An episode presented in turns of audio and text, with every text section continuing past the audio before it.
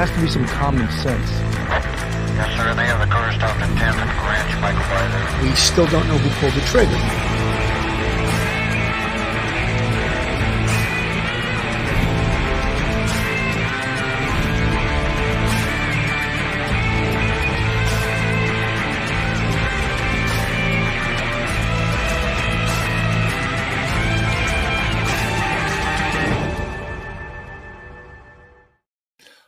Everyone, and welcome to Police Off the Cuff Real Crime Stories. I'm your host, retired NYPD Sergeant Bill Cannon, a 27 year veteran of the NYPD. I want to wish everyone a happy Easter or a happy Passover, whatever holiday you celebrate today.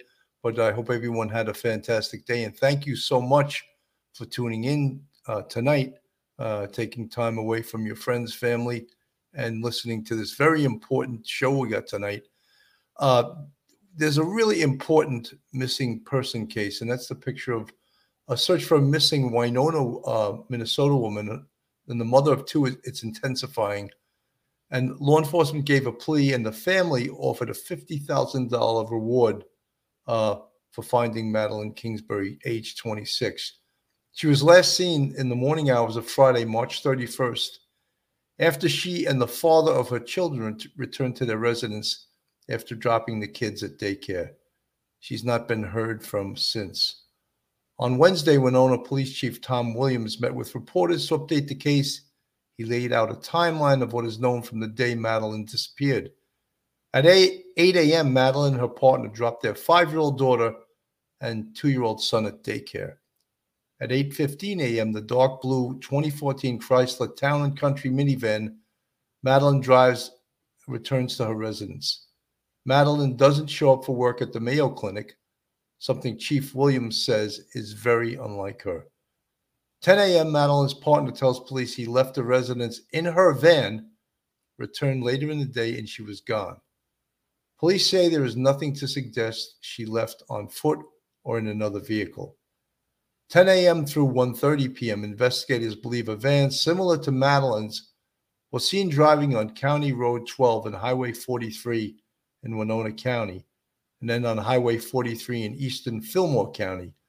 The van was later found in the driveway of Madeline's residence. Chief Williams says investigators searched both the vehicle and the residence locating Madeline's phone, jacket, wallet, and her ID. Based on all of this, we believe Maddie's disappearance is involuntary, suspicious, and we are all concerned for her safety Chief Williams told reporters. Law enforcement has searched areas near Kingsbury residence and off Highway 43 in Winona and Fillmore counties on foot, by vehicle, on water, and in the air. Many volunteers have helped as well, but so far Madeline has not been found. Law enforcement is asking residents and landowners in Norway Township, Preble Township, Northern Newburg Township, Eastern Holt Township, and Eastern Amherst Township to search their acreage, wooded property, outbuildings, vehicles, and trails for anything suspicious.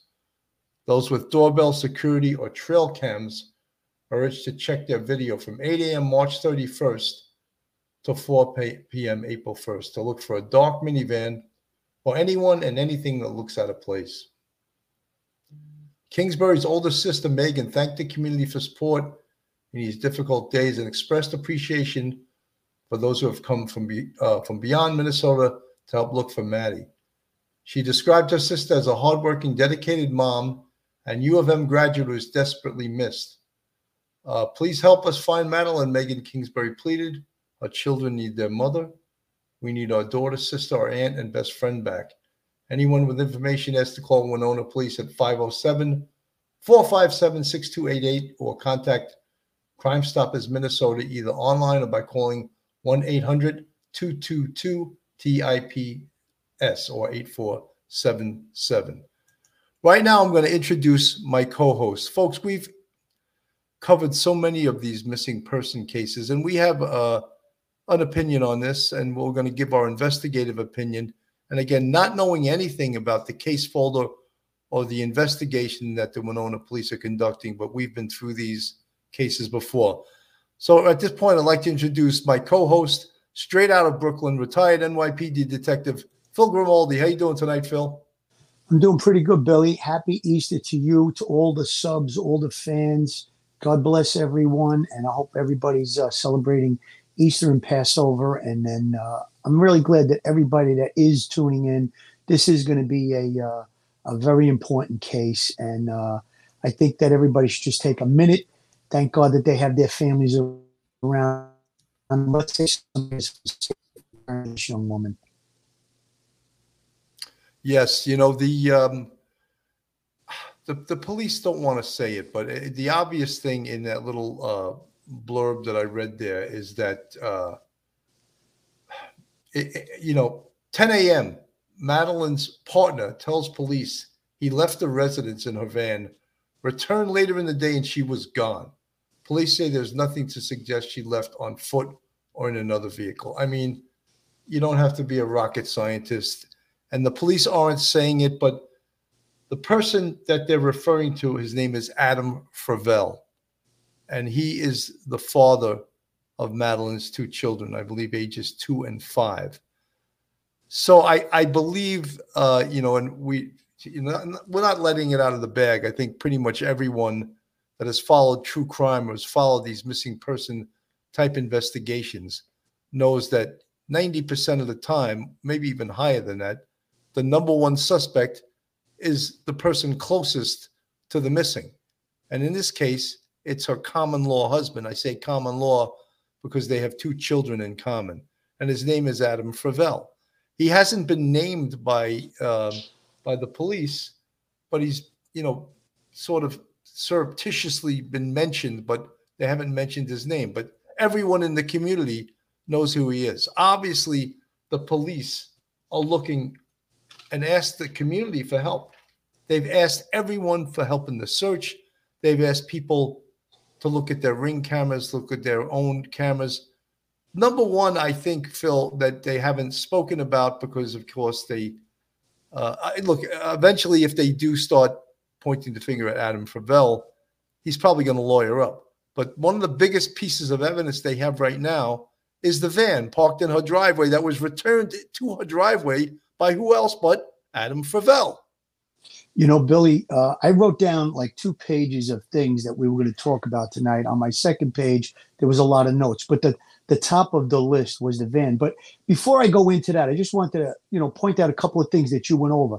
The police labeled this as involuntary and suspicious. That's very, very, uh, you know, telling right there.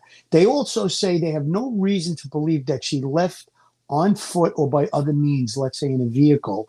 Uh, she leaves behind her cell phone, her wallet, and the jacket that she was wearing on the morning that she disappeared when she went to drop the children off. Now, as you know, Bill, as a parent, uh, a mother just doesn't decide to take, uh, you know, uh, an eight-day, nine-day trip without having contact with her children or her family. So it's obviously some uh, signs of foul play here. And I think that uh, this guy, Adam Fravel, obviously uh, in investigation 101, you're going to talk to the person that winds up reporting the person missing, which would be Adam. Uh, the person, person closest to the victim that's missing, as you pointed out, Billy, that's the person you want to talk to. Now, the first thing that I wrote down was I want a good, hard, solid interview of that person. I want to know what his movements were. And I'm going to ask him, what was the relationship like? Was there any volatility in the relationship? Were things going along well? Now, once you expand your investigation out, you talk to friends and family. If he gives you one side of it and says, no, everything was great, we had absolutely no issues, but yet you find out from either her social media or her friends or her family, let's say there was some type of domestic violence or some type of arguing, perhaps she even uh, you know, made some police reports. Anything like that that's uncovered is going to be crucial because now you could go back at him and say, voila, you lied to us. And we can start from there. Uh, those are things that I always thought would be very, very important in this type of a case. A good, hard, solid interview of the, uh, let's say, the the uh, common law husband, the boyfriend, the husband, whoever it is. You know, Phil, I want to show this was from Adam Fravel's Facebook page. Right. And there he is sitting there with both their children. Their children's faces are blocked out. If anybody has seen Madeline since 10 a.m. Friday, please contact the Winona PD, me or any of her family members. I see lots of misinformation already being posted. Maddie was at home with me from 8 to 10:30, which is when I left to do errands. When I returned an hour hour-ish later, she was gone. Please help me find the mom to our two beautiful kids. That is very a very clumsy uh, statement. And also, if you notice, you know, the police have asked the community um, for help. They've asked, and thousands of people have responded to the searches of the areas that they requested up for. Conspicuously missing from the press conference and from the searches is guess who? Yeah, uh, Adam. And one other thing that was stated by the police, they mentioned that uh, the vehicle returned back to the residence after they dropped the children off. They don't know who was driving the vehicle uh, when it returned back to the location. So that's one thing that I think needs to be determined.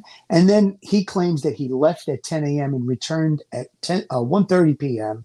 a few hours later, and that's when she was gone. However, it seems like they're intensifying the searches in the areas that they believe the vehicle had traveled in. It was picked up on some surveillance cameras or a vehicle that appears to fit the description of that vehicle. I believe it's a 20, uh, 2014 Chrysler Town and Country. I think it was a navy blue color. So again, uh, the police seem to be focusing on the search in that area where the vehicle traveled. That tells me something. Those two facts that they're they're not saying that she returned to the home. Uh, he's saying that based on his statement, but they're not saying they don't know who uh, drove the vehicle back. Again, uh, we'll talk a little further about the vehicle in the home regarding search warrants. Absolutely. Mother, last seen more than a week ago. Nearly 2,000 volunteers joining in the effort to find Madeline Kingsbury. Police calling her disappearance suspicious. ABC's Jacqueline Lee is here with more. Jacqueline, good morning. Janai, good morning. Officials in Minnesota are calling this an endangered missing persons case. The missing mom's family speaking to ABC News, desperate to find her alive. Police receiving hundreds of leads, but still no sign. This morning, the desperate search to find a missing Minnesota mom of two who disappeared eight days ago. Please help us find Madeline. The children need their mother. Winona police officials say 26 year old Madeline Maddie Kingsbury's disappearance is suspicious and they are worried for her safety. Our department and our law enforcement partners are working relentlessly to find Maddie and determine the circumstances surrounding her disappearance. Nearly 2,000 volunteers showed up on Friday to help police conduct a massive ground search. Officials pleading with residents to search their properties for signs of the 26 year old. Walk your acreage, check your outbuildings, check your vehicles, walk trails, check your cameras for any indications of anything suspicious. According to police, Maddie was last seen at home last Friday at approximately 8:15 in the morning after dropping her two children off with their father at daycare. The father told police he left Maddie's house at about 10 a.m. in her dark blue Chrysler minivan. When he returned later that day, he says she was not home. A minivan resembling hers was seen that same morning driving along a nearby county road between 10:30 a.m. and 1:30 p.m. Investigators have searched the minivan and Maddie's home. Inside the house, they found her phone and her wallet. I just was trying not to panic. Maddie's sister Megan last texted her that morning and everything seemed fine. The family now offering a $50,000 reward for information on her whereabouts. We love her and we could figure out anything and get through anything together. And um, we want her back and uh, we're not we're not going to stop. And police say they don't have any suspects, and there's no indication that Maddie left her house on foot or in another car. The police chief declined to say whether the father is participating in the search and would not comment if he's cooperating with authorities. Gio. Jacqueline, let's hope they find. So, folks, um, obviously, um, the police they weren't born yesterday. They know what time it is. They know who the number one suspect is. How clumsy is it that he is driving her van, returns without her, and she's not home, but he's the last person to see her? Now, the police aren't going to jump right at him right away. They're going to try to get evidence. That's what they're trying to uh, accomplish right now. Is they're going to try to one of the biggest pieces of evidence is the van and the computer in the van. If it's a late model van, there's a potential that it has GPS within the van system in the computer, and they can tell uh, forensically, if someone examine it, where the van has been, where it stopped and started, if it stopped in one location longer than another place, and then they they marry that up to uh, Adam Fravel's cell phone. I don't even know at this point. We don't know the case folder. We don't know the information they have. They they should get a search warrant for his cell phone. Absolutely. But all of those things that they do is good. Well, he's going to know whether he's, he's he always already knows he's a suspect. I believe that they maybe they just haven't pulled the trigger and let him know. But he's got to know that he's a suspect. And all the rest of that stuff, like the picture that he posted on his Facebook, that's that's just a smokescreen. You know, that's just a smokescreen. He knows what's going on. He knows what time it is. He's a smart guy. Uh, I believe he works in tech. He's no dummy. But you know something? The police are waiting to build a case, and right now they don't have enough. To maybe they don't even have enough probable cause to make an arrest right now. So they will want to let him keep doing what he's doing, and they're going to build the case. And at some point, they're going to say hello to him. You know, Billy, uh, interviews of the people at the daycare to see if it was actually uh, if she was present when the children were dropped off. We don't know if that's even uh, a fact at this point. Um, again, like you said, uh, she doesn't leave the house without her cell phone, without her identification, without her jacket. Uh, just falls off the face of the earth. It, it sounds very, very flimsy to me, and I think that uh, they're going to catch him in a couple of lies, like you said. Uh, a re-interview has probably already occurred. Uh, again, some of the you, you, great minds think alike. A lot of the things that you're talking about, I wrote down as well. His cell phone is going to be key. The vehicle's computer is going to tell speeds that the vehicle was traveling at different times, starts and stops, how long they were. So that's going to give a little bit of a roadmap as to where the vehicle traveled, uh, how far it traveled, what speeds it was going. Perhaps uh, it could give an indication for them to search that area. Maybe that's how they came up with the location. I believe the search area was like 120,000 acres. There was as many as 2,600 volunteers over the last couple of days. They were using drones, they were using ATVs, horses, uh, people on foot.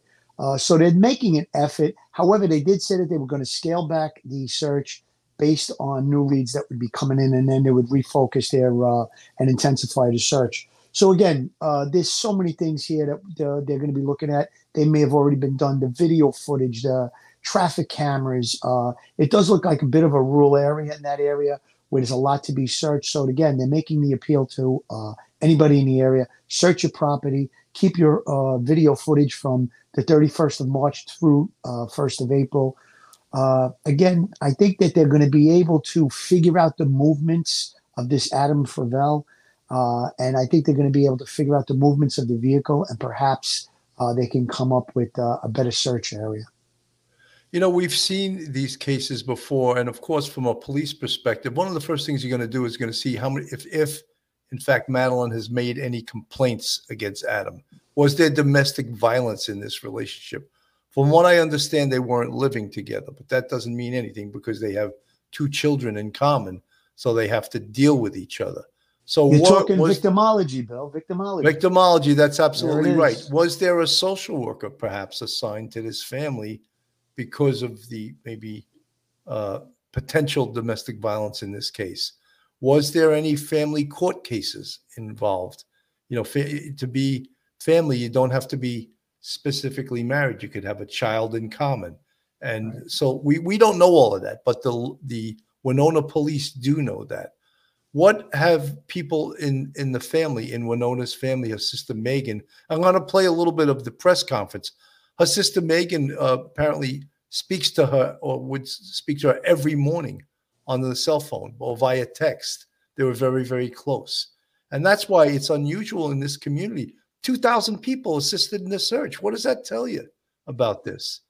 I don't believe this is a kidnapping. I believe, again, no. most of these cases, you just look right inside the house, and that's the person yeah. closest to the victim is is the number one suspect. And I don't think in this case it's any different. Let me play a little Bill, bit. Bill, can I just make a comment about the victimology part of it? You know, in today's day and age with social media, people generally put their lives out there on social media. So perhaps if they look into her social media, that might give a little bit of uh, a profile of the relationship. Perhaps she could have posted things that might indicate there was uh, trouble in paradise, so to speak, or some type of a, uh conflict going on between her and Adam. Again, all of those things, a deep dive into her social media, her computer, his social media, his cell phone computer, all of those things are going to be very key to the investigation.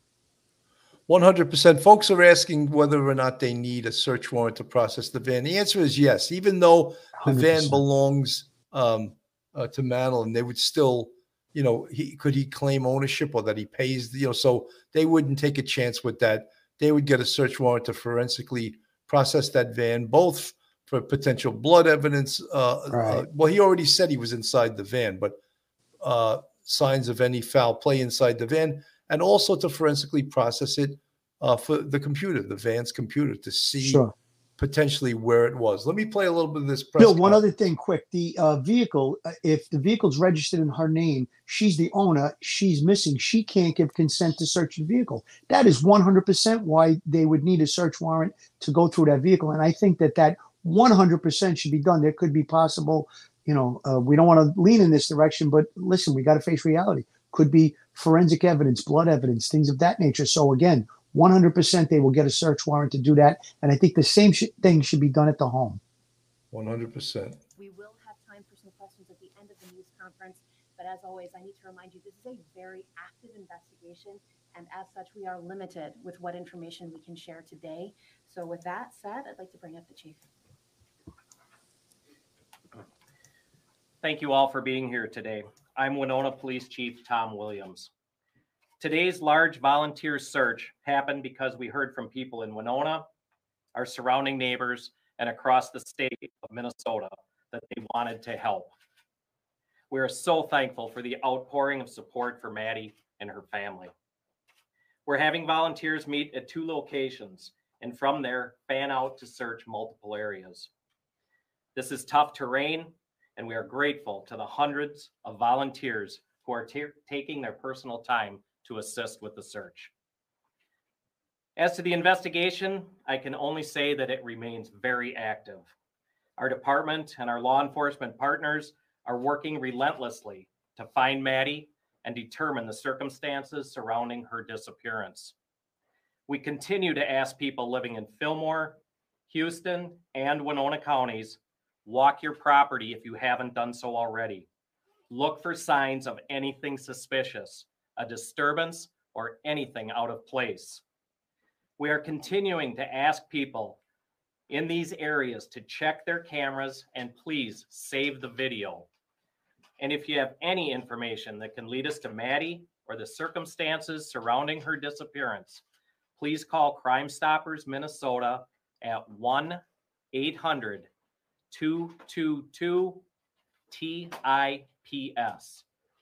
Again, Crime Stoppers Minnesota at 100 1 800 222 TIPS or the Winona Police Department at 507 457 6288. We remain very hopeful that we will bring Maddie back home to her family. I'll now ask uh, Sheriff John DeGeorge from Fillmore County to step up.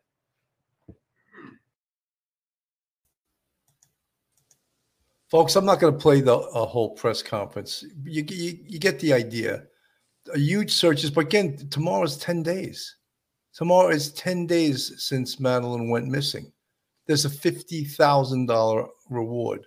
If someone knows something, they're going to come forward for $50,000, believe me.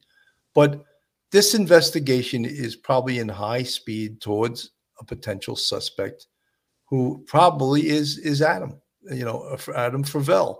And the, the chief here is not saying that because he doesn't want to give up their hand, even though everyone knows it. You know, everyone, you know, people aren't dumb. Look, we've seen the Maya Millete case where her husband is uh, shortly probably going to go on trial for that murder. The Dulos case.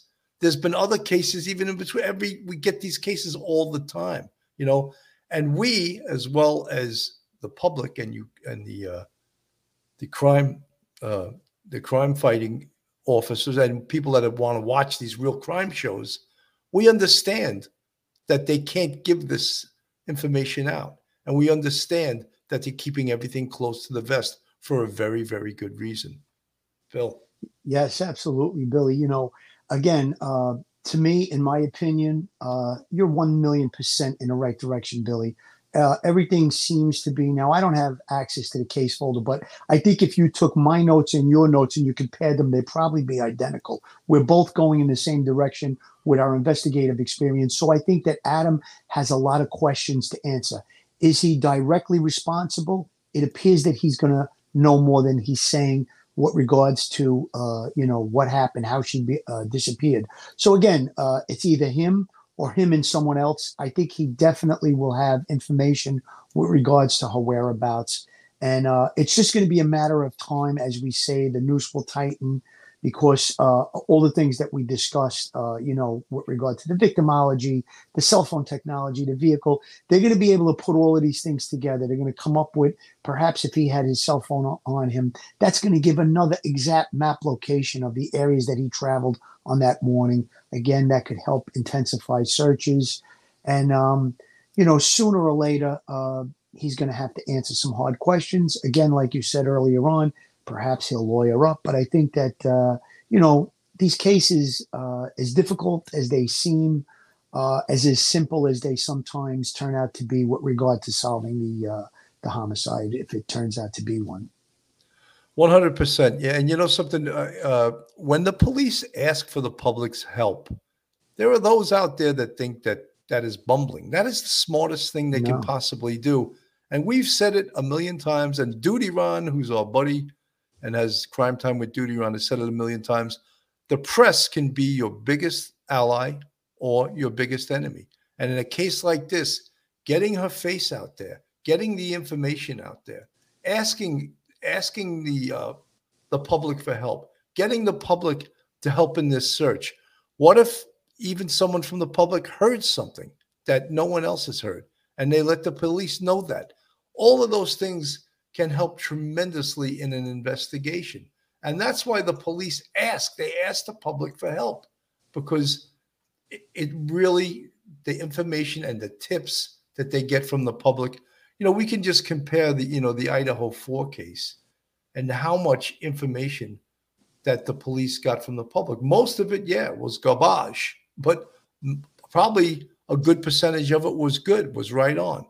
And the public can help you and in a case like this it's so sad because the longer that the person is missing the less hope that we that we have in law enforcement and the real crime community that she's going to be found alive. I think the Winona Police Department is doing a fantastic job at this point as regards to messaging. What I mean by that is they put out pictures of the vehicle, they put out the picture of the person that's missing. Uh, they've given a pretty good timeline with regard to when they think that she went missing. And they're now asking for people in the area to save the video footage uh, from the video cameras. They gave a specific period of time, the 31st of March to the 1st of April. Uh, all of those things is exactly what I would be asking for and looking to do uh, if I was intimately involved in this investigation. Um, you know, uh, there's probably some other stuff going on that uh, may have developed as a result of the investigation that we don't know about. Perhaps there are better leads in this case as to regards, uh, you know, what her whereabouts are at this time. But uh, with all of those things said, uh, we don't know if there was anything recovered from within the vehicle. We don't know if there was anything recovered uh, regarding foul play from the home. And again, interviews of the friends, the family, and the daycare uh, location very, very, very important. Absolutely. Folks, this is Police Off the Cuff, Real Crime Stories. If you like real crime stories from a police perspective, then you're in the right place. We give our we use our experience as NYPD investigators. Myself, I was a sergeant for 16 years in the Detective Bureau, culminating with 10 years Manhattan North Homicide Squad.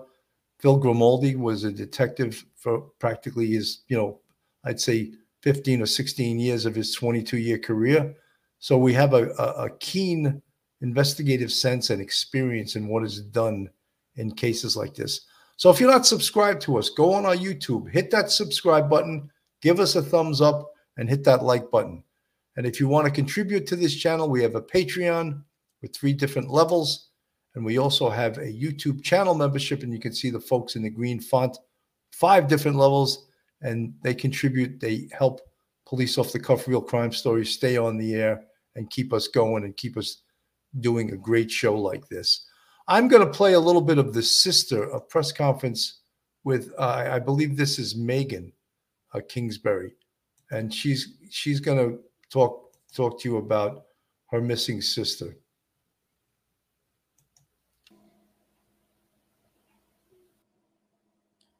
I'm uh, not a public speaker, so um, appreciate your patience with me. Um, thank you all for coming. Um, my family and I um, really appreciate all of the attention and wanting to help. Um, I'm Megan Kingsbury. I'm Maddie's older sister. Um, speaking on behalf of my entire family, those of us in town, out of town, out of state, um, including my older brother, Stephen, um, wasn't able to make it here at the moment. He's overseas on deployment. He's currently en route from Romania to be here. Um, as it's been said, um, we all know, and I know everyone wants um, details about the investigation and what's been discovered. I'm not talking about that right now. Um, and uh, to be honest, I don't know everything either. Um, I'm here to talk about Madeline and her children.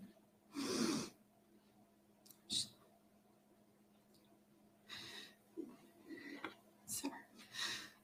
Madeline is uh, many things. She's a mother, sister, daughter, best friend, granddaughter, and a niece.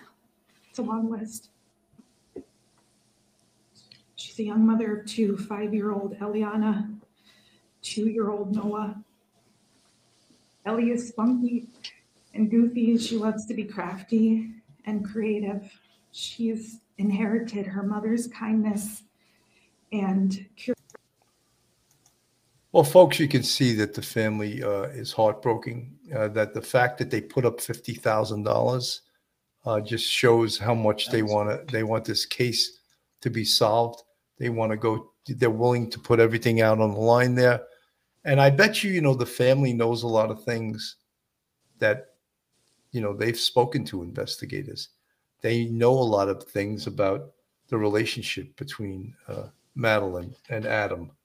And again, we're not uh, throwing out anything that is like unknown to people. Everyone knows that follows true crime or real crime that in these situations they must look at the closest person to the person that's missing.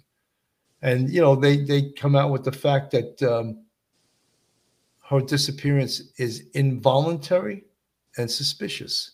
So what does that tell you? Uh, and you know, to me, the fact that the baby daddy, as we could call him, returns with the van that was seen driving around, and have I have no idea what happened to my wife. I mean, that in itself is uh, is extremely suspicious. Phil.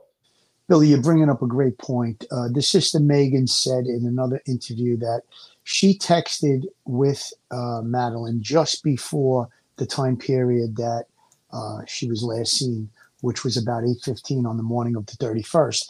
And she said that they texted, they were in touch constantly. Now, here's another thing that I found uh, a little bit of a red, flag, uh, red flag or suspicious, I guess you could say. She didn't hear from her the whole day on the 31st, but in the evening, she hears from the mom that says, you know, I sent Maddie some texts.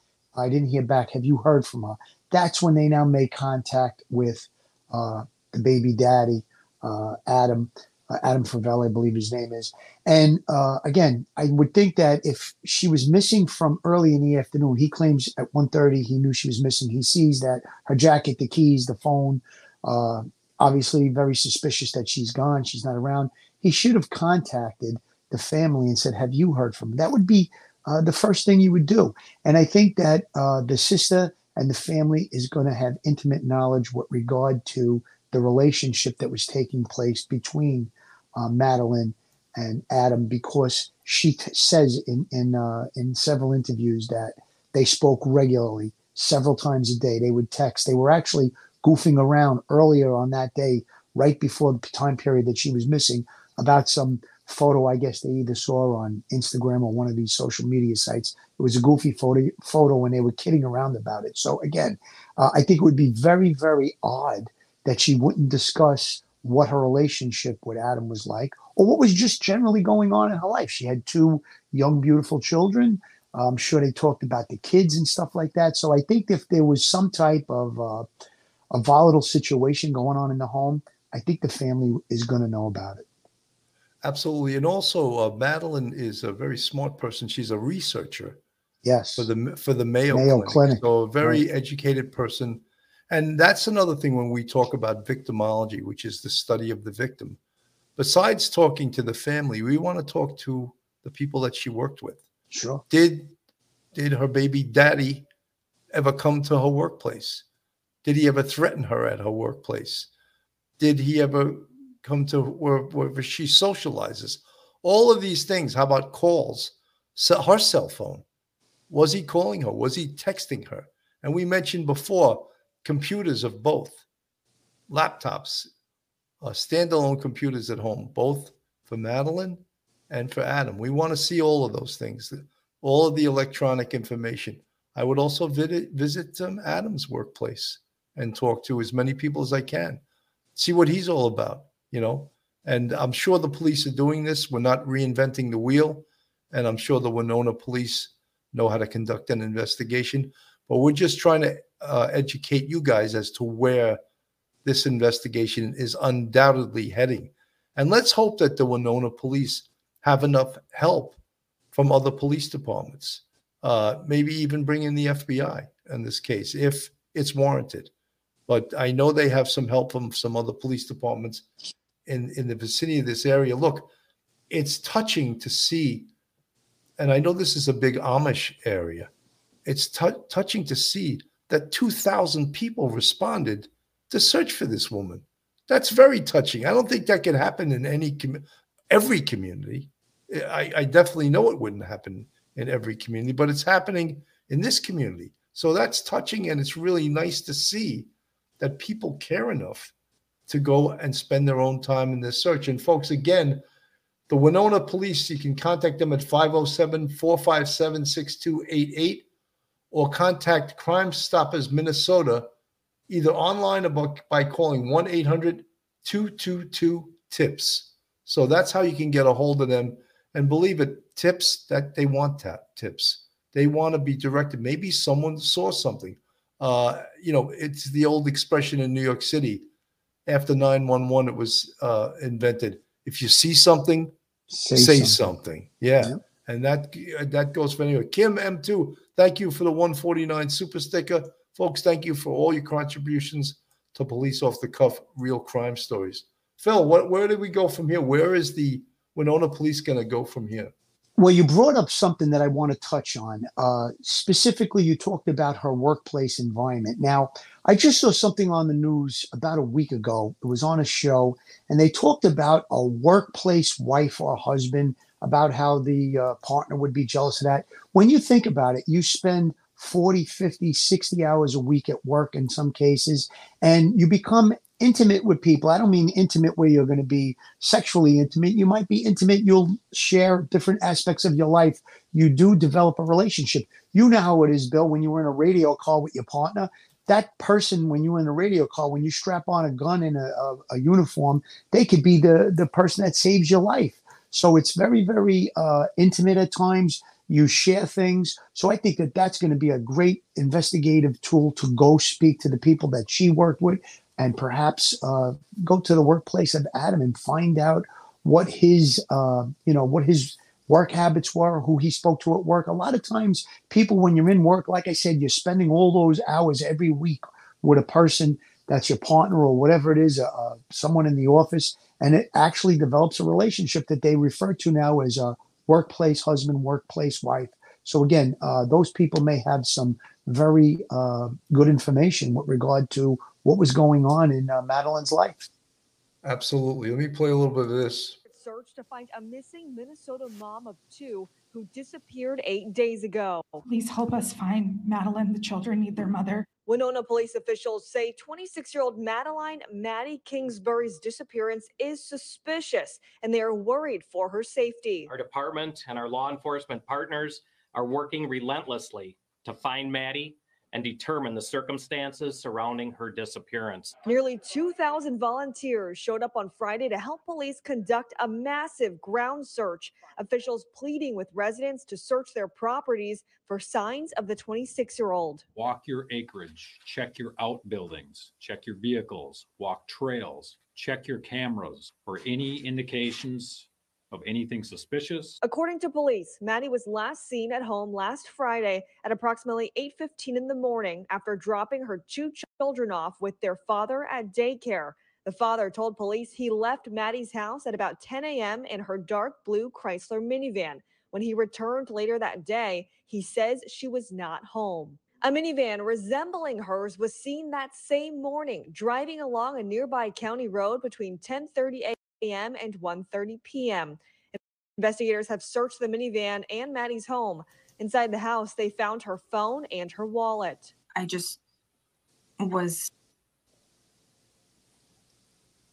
That's her sister talking about how she was just talking on the phone with uh, Madeline earlier before they dropped off their children at the daycare.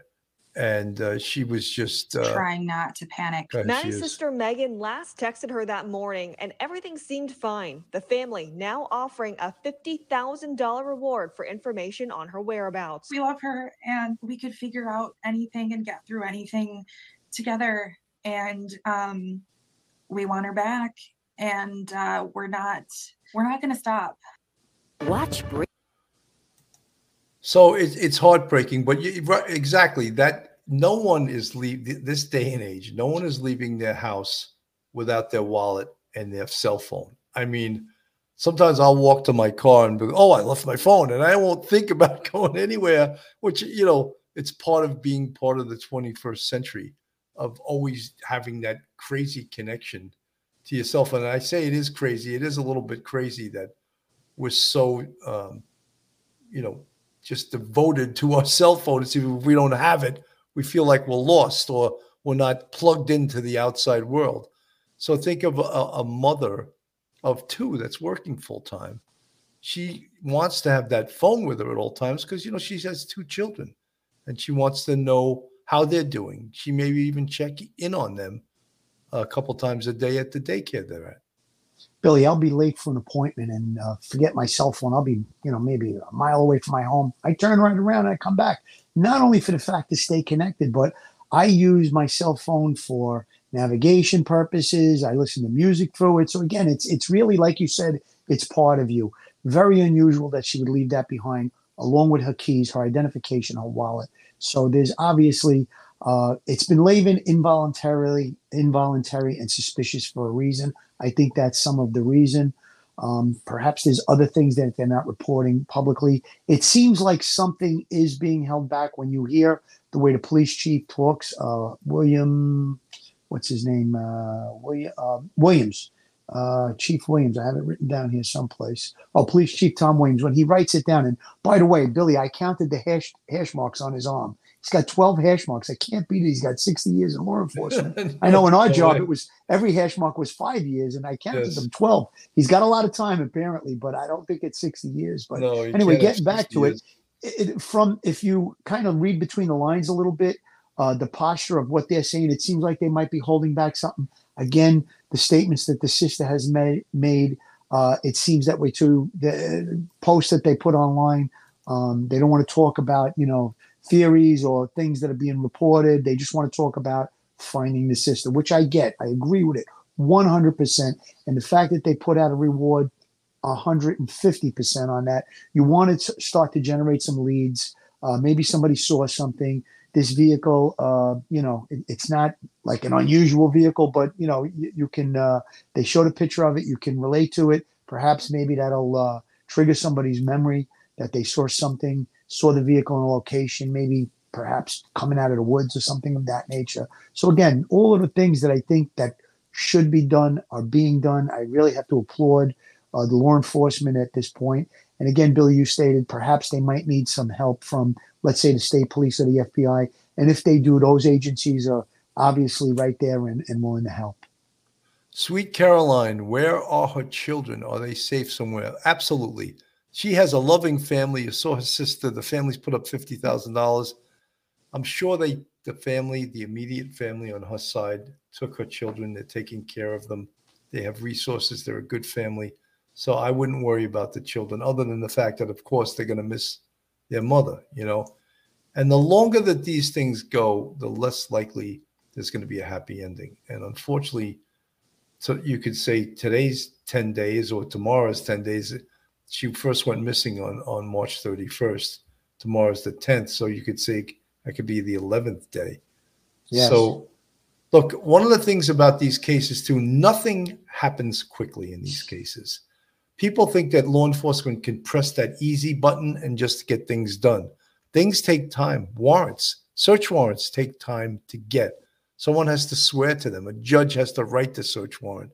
A uh, excuse me, not write it. He has District to attorney. approve. He has to prove. The district attorney has to write the search warrant. Has to be approved. It has to. The T's have to be crossed and the I's dotted. All right. Investigative minds have to be put together. I mean, some of the fir- the the most important things in this investigation. Again, we always talk about the scientific evidence, and that's going to be look her cell phone. We're going to still go through it because there could be a treasure trove of evidence prior to her going missing via text messages. Where was she on other times? Had she, had she run into Adam before? When folks are also saying, if it's not the baby's daddy, then who? Well, look, the police know who. Then the police are concentrating their efforts on where the evidence is leading them. All right. So if someone thinks some boogeyman came out of the woods and kidnapped her, it doesn't look like that in this case. Does that happen? Does a stranger do things like this? Yes, but does it look like that in this case? With me not privy again to the case folder, the the police information on this case, I can't 100% say no. But to me, this looks like, and I've seen it hundreds of times before, this looks like the closest person to her is the person they should be concentrating on. Bill. 100 percent, Billy. And I'm glad you brought up the uh, the time factor with these cases. Now, I just want to touch on one of the things that you brought up: a search warrant. Just because you say, "Well, let's get a search warrant," like you said, the district attorney or the prosecutor's office has to write it up.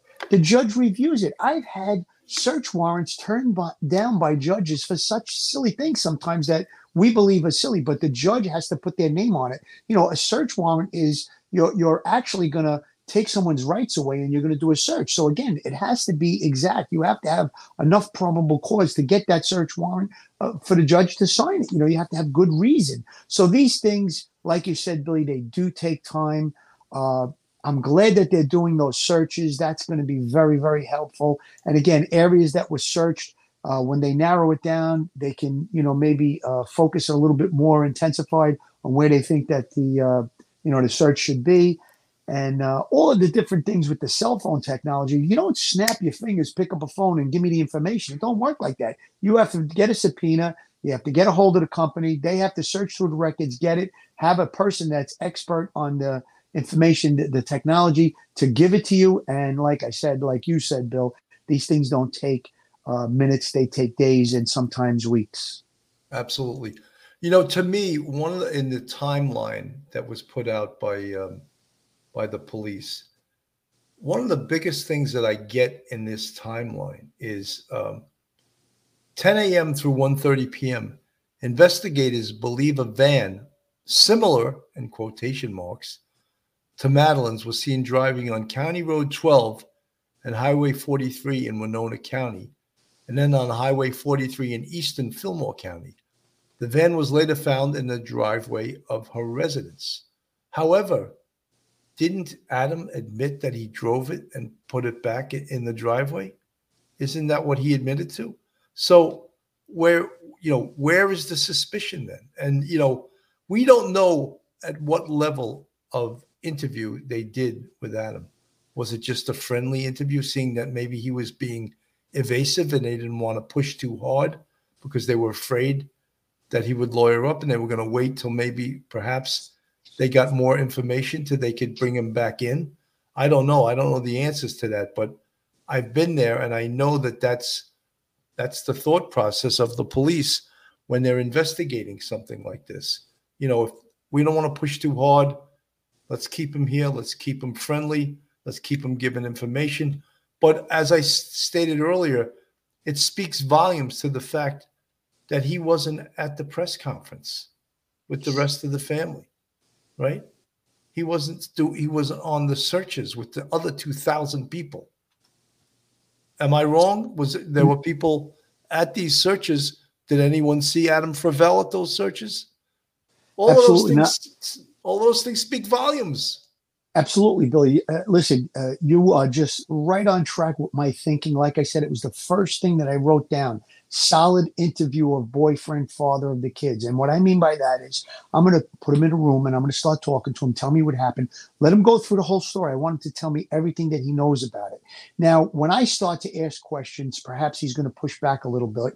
Uh, you know, are you looking at me? Well, listen, no, we're not looking at you. Our general belief on these type of cases is the person that's reporting the person missing or the person closest to it has the most information and we're going to either include or exclude you from the investigation so if you have nothing to hide you're telling me you don't know the whereabouts of your uh, your baby mama whatever it is the, the relationship wife uh, common law you don't know the whereabouts okay then you're going to be excluded Give me as much information as you can. I'm going to ask you about your whereabouts. Where did you go? What did you drive? Did you stop? All of those things. I want that right from the beginning because now I'm going to go out and do my due diligence on what he tells me and try and back it up and try and find, uh, you know, video cameras. Let's say he stopped at a 7-Eleven. I have him in the 7-Eleven at you know uh, nine o'clock, uh, 9:55 a.m. or whatever time he said he was in that area.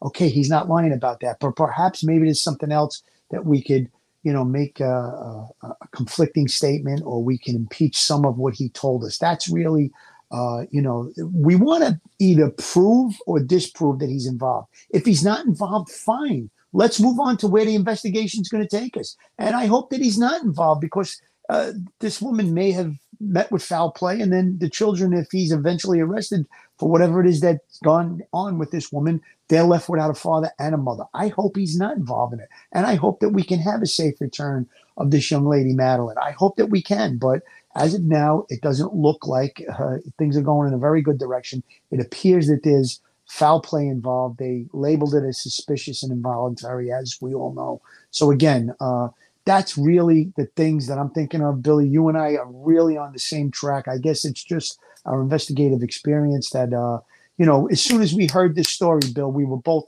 you know, we talked about it briefly, but we were both in the same, uh, you know, we were both in the same field. Lorraine Lawrence, the police seems to be right on the correct lead on this case.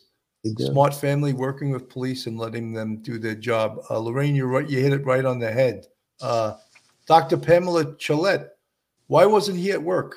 I, I don't know that for sure. Uh, for what he does, he's in tech. Potentially, he could work out of his house, or he could work different hours than traditional, you know, nine to five or eight to four, something like that. I don't know the answer to that. That's one of the things. Surely the police would check out, uh, but I don't know that for sure. So um, sorry, I couldn't answer your question. You know, Billy, one of the questions that I have, and this is coming to mind as we're talking about it, um, they seem to have had uh, not the everyday kind of relationship. They lived apart. They apparently weren't married. However, they had two children in common. But he says that he borrowed her van. After they went and dropped the children off, he said he borrowed her van for a couple hours. So it sounds like she didn't really give him access to the van, so to speak. So that's one of the things I'd want to know from the family. Now, he told me, as an investigator, I'm doing the interview, he tells me I borrowed the van. She voluntarily gave it to me. I want to find out from the friends and the family had she done that before? Is that a usual thing? You know, that's one of the things that might be suspicious. And again, why were they not together? What what was the reason for that? Was there some type of previous volatility? Did he have a temper? Was there domestic violence? Those are the, the hard questions that need to be asked and answered. You know, there's something conflicting also. It says 815, the dark blue 2014 Chrysler Town and Country minivan. Madeline drives, returns to her residence. Madeline doesn't show up for work at the Mayo Clinic, something Chief Williams says is very unlike her. At 10 a.m., Madeline's partner tells police he left the residence in her van, returned later in the day, and she was gone. Police say there's nothing to suggest she left on foot or in another vehicle. So that implies to me he had her van, but he's saying that he returned it. Uh, and then 10 a.m. to 1:30, investigators believe a van similar to Madeline's, and they can pinpoint through the van's computer that that where the van actually was through the computer and through the GPS. This is a late a later model. And you know, I just wanted to uh, close everyone.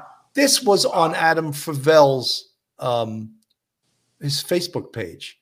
So we didn't out him, he outed himself. If anybody has seen Madeline since 10 a.m. Friday, please contact the Winona PD, me, or any of her family members. I see lots of misinformation already being posted.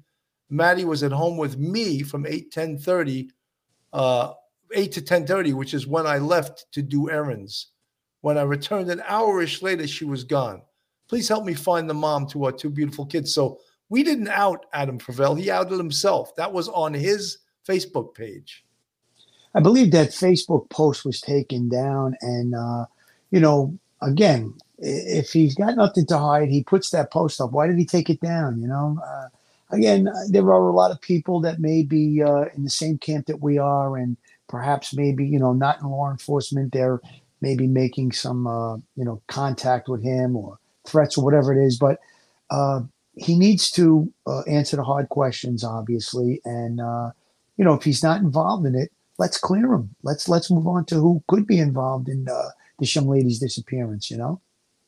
Well, Phil, I think the investigation is is still in the fact finding stage and the evidentiary finding stage before they jump uh, on you know someone and and and try to arrest somebody. Uh, you know, many times it's it's it's more fruitful to leave the person out there and to watch them, maybe surveil them, see what they're doing, you know, rather than to, you know, jump jump the gun and make an arrest when you don't have the evidence, you know. And if again we know that if you don't have probable cause, you can't arrest anybody. So, but we're just looking at this, and you know, again, the police didn't put his name out there, but it's clear everyone's asking about him. Is there a suspect? And of course, they're not going to answer that. Well, my the worst thing I hate is there a person of interest? You know, they're always they, they always refer to it as that. You know, a lot of it is common sense, Billy. You don't have to be a genius to kind of figure this stuff out based on the stuff that we do know. You know, recently there was a case where uh, the husband had killed a wife, and before he uh, committed the act, he had gone out the day before or sometime around the time of the murder when he bought some articles uh, from Home Depot, uh, cleaning fluids, bleach, different things like that. And uh, I think it was some type of a top. Anyway, uh, things like that will be critical to look into with regard to Adam. Let's look at his uh, uh credit card records and see if he made any of those type purchases. Maybe it is wherever it is that he lives. There's some type of video camera that'll show his whereabouts when he left, when he came home. Uh, perhaps you know maybe he's carrying some shovels or some type of articles or instruments that could be aided in you know disposing of a human being. So uh, all of those things are going to be very very important and i am sure and certain that the investigators on this case are doing uh, all of the things that we're talking about. And like you said billy this case is going on 10 to 11 days old now. Uh, they probably have covered a lot of the uh, stuff that we're talking about and there's probably other things that aren't being reported publicly like i said earlier that they're on and you know, when you have these type of investigations, you go where the evidence takes you. You know, when you start out, you do some interviews, you start to figure out uh, all the things that I wrote down, and I know you probably wrote the same type of things down. You go through those checklists, and whatever the results are of those things that you do, that's what leads you in the direction that you go in to try and find out the whereabouts and exactly what happened to this young lady. One hundred percent. You know, Phil, we're going to do a quick little uh, commercial here. Joe Murray, attorney at law. Now, listen, guys, if you found yourself in some type of a legal jam, uh, there's no better criminal defense attorney than Joe Murray. Joe Murray is a retired 15 year member of the NYPD. He literally knows both sides of defense. And Joe was a boxer, so he can deliver that knockout punch that might save you a lot of heartache. If you want to reach Joe, his website is jmurray-law.com or his telephone number is 646-838-1702 or you can email joe at joe at jmurray-law.com i have joe's number in my phone. You should have his number in your phone too. He's in the new york area. You can call joe and he can give you some great advice or you could hire him for whatever legal representation you may need You know, folks, um, this case is is a sad case because uh, we've covered cases like this throughout the year, and as I said, the longer they last, uh, the less really chance you have of a successful, uh, live recovery of the person that's missing. You know, and I, I, I would, I hope and pray that that Madeline is found alive or just shows up home at one at some time, but experience tells us that in these cases, uh, the longer they go, the less successful w- will be in uh, having a happy ending to this. And uh, we hope and we pray. And again, I'll, I'll give you guys the um, the number to call. You can call Crime Stoppers Minnesota at 1 800 222 TIPS. And uh, believe it, those tips are, are um, they're looked into and they help the police. And um, we really ho- hope there is a uh, successful and a happy ending, a happy conclusion to this investigation. Phil, final thoughts. Final thoughts, Billy. Uh, maybe before we go, you could put up the picture of the vehicle because that might spark someone's interest that sees this uh, podcast, and perhaps they could maybe uh, help the police out with some information. Like you said, Billy, I echo your words. Let's hope and pray for the safe recovery of Madeline Kingsbury. She's a young 26 year old woman with two young children, five years old and two years old. And on this Easter Sunday, let's hope and pray that we do have a successful uh, you know, finding uh, this woman, this young woman alive. Uh, let's pray for those two little children as well. And I want to thank everybody for tuning in tonight. I appreciate our subscribers, our friends, our fans. Without you guys, there would be no police off the cuff real crime stories. And again, Billy, happy Easter to you too, my friend, as well. Happy, happy Easter. You know, Phil, I don't have it. Uh, I don't have the um, Yeah, okay. the the vehicle queued up, so I just wanted you can look at uh, a picture of of Madeline, and uh, again, she must be well loved and well respected in that community because um, two thousand people showed up to help the police to search for her. So that that really says a lot about this investigation. It Just to repeat, it's a 2014 Chrysler Town and Country van. It was navy blue. I know you had a picture of it up there earlier, Billy, but a 2014 Chrysler Town and Country, a navy blue, a dark blue that is. If you're in the area and you had seen that car in that time period, uh, April, I'm sorry, March 31st to April 1st, uh, call the number that Bill read out earlier. Well, yet still today, thank you so much for the five dollar super sticker. Very much appreciated, folks. All your um, all you folks that subscribe to us, Patreon members, our YouTube channel members, we really appreciate all you guys, and that's what keeps police off the cuff, real crime stories moving forward. Folks, we're going to try to stay with this case and give updates as we get more information. But as in a lot of these missing person cases, they do not move forward in any kind of speed. They, they slowly develop, and the police are probably working around the clock on this case. And that's all we can tell you. And we'll, as we said, we'll give you information as we get it. Uh, I just want to again thank everyone for showing, and I hope everyone had a happy Easter and uh, enjoyed their day with their family, friends. Uh, this is Police Off the Cuff, Real Crime Stories. Have a great night and God bless. Stay safe, everyone. One episode just ain't enough.